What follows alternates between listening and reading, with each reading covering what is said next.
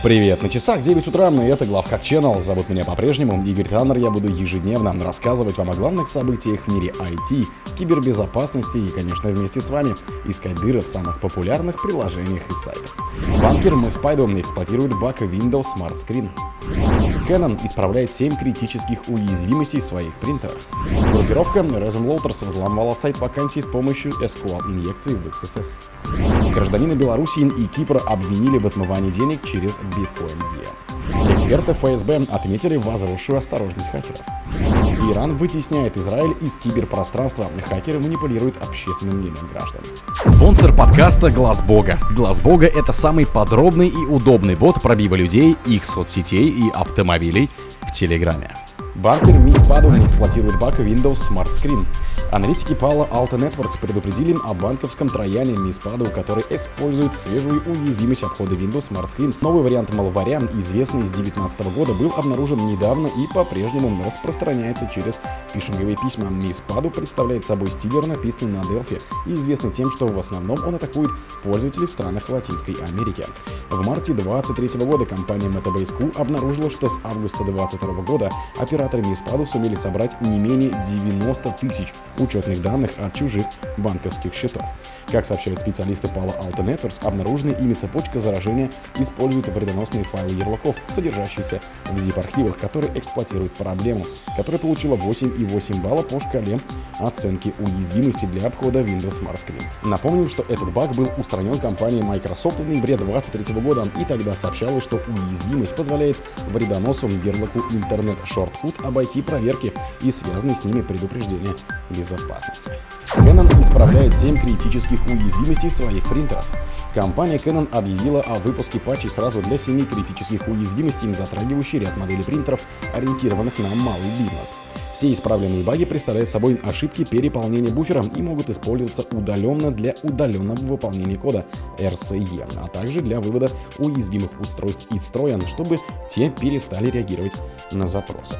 При условии прямого подключения устройства к интернету без использования маршрутизатора проводного или беспроводного, неавторизованный удаленный злоумышленник может выполнить произвольный код или провести DOS-атаку на устройство через интернет, сообщают в Canon. Группировка Resume Loaders взламывает сайты вакансий с помощью SQL-инъекций и XSS. В период с ноября по декабрь 2023 года хак-группа Resume Loaders похитила более 2 миллионов email-адресов и другую личную инфу 65 сайтов, в основном взламывая ресурсы для поиска вакансий. Злоумышленники в основном сосредоточились на странах Азиатско-Тихоокеанского региона, на такие сайты Австралии, Тайваня, Китая, Таиланда, Индии и Вьетнама. Как рассказывают аналитики группы IB, в основном группировка сфокусировалась на взломе сайтов интернет-магазинов и сайтов вакансий, но также были обнаружены жертвы в секторах профессиональных услуг и доставки недвижимости и инвестиций. По оценке специалистов, в украденных хакерами данных содержится 2 миллиона 188 тысяч 444 строки, из которых 510 тысяч были взяты с сайтов для поиска работы. Чаще всего в атаках Resume Loaders используют SQL-инъекции и XSS уязвимости, чтобы воровать со взломанных сайтов имена, адреса электронной почты, номера телефонов, историю трудоустройства, данные об образовании и другую информацию о пользователях. Гражданина Беларуси и Кипра обвинили в отмывании денег через биткоин E. Власти США предъявили обвинение Александру Клименко, гражданину Беларуси и Кипра. Его связывают с криптовалютой биржей биткоин E и обвиняют в участии в международной криптобестотной организации по отмыванию денег. По информации Министерства юстиции США, Клименко был связан с биткоин-Е компанией SoftFX, предоставляющей технологические услуги, а также финансовой компанией FX Open.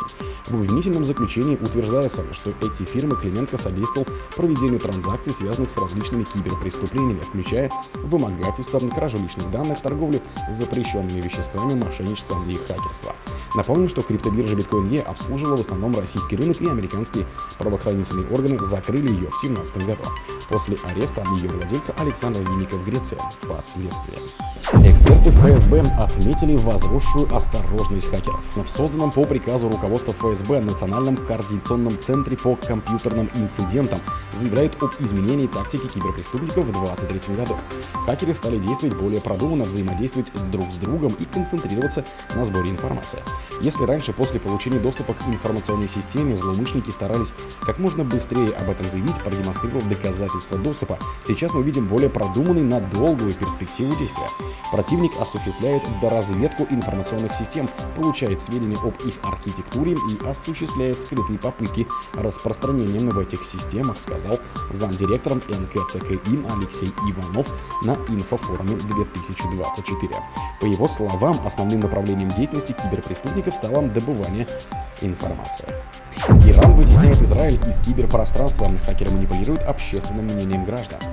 Согласно отчету Центра анализа угроз Microsoft, после начала конфликта между Хамас и Израилем в октябре 2023 года хакеры, ассоциированные с иранским правительством, начали серию кибератак и операций влияния, направленных на поддержку Хамас и ослабление Израиля, его политических союзников и деловых партнеров. Первоначальные операции Ирана были поспешными и хаотичными, что указывало на отсутствие координации с Хамасом. Но, тем не менее, с течением времени компании стали более успешными. На первую неделю конфликта наблюдается 42% роста трафика на новостные сайты, управляемые или аффилированные с иранским государством, причем через три недели после начала противостояния показатель все еще был на 28% выше уровня в мирное время. Несмотря на ранние заявления Ирана, многие атаки в первые дни конфликта либо представляли собой утечку старых материалов, либо использовали ранее полученный доступ к сетям, либо были ложными.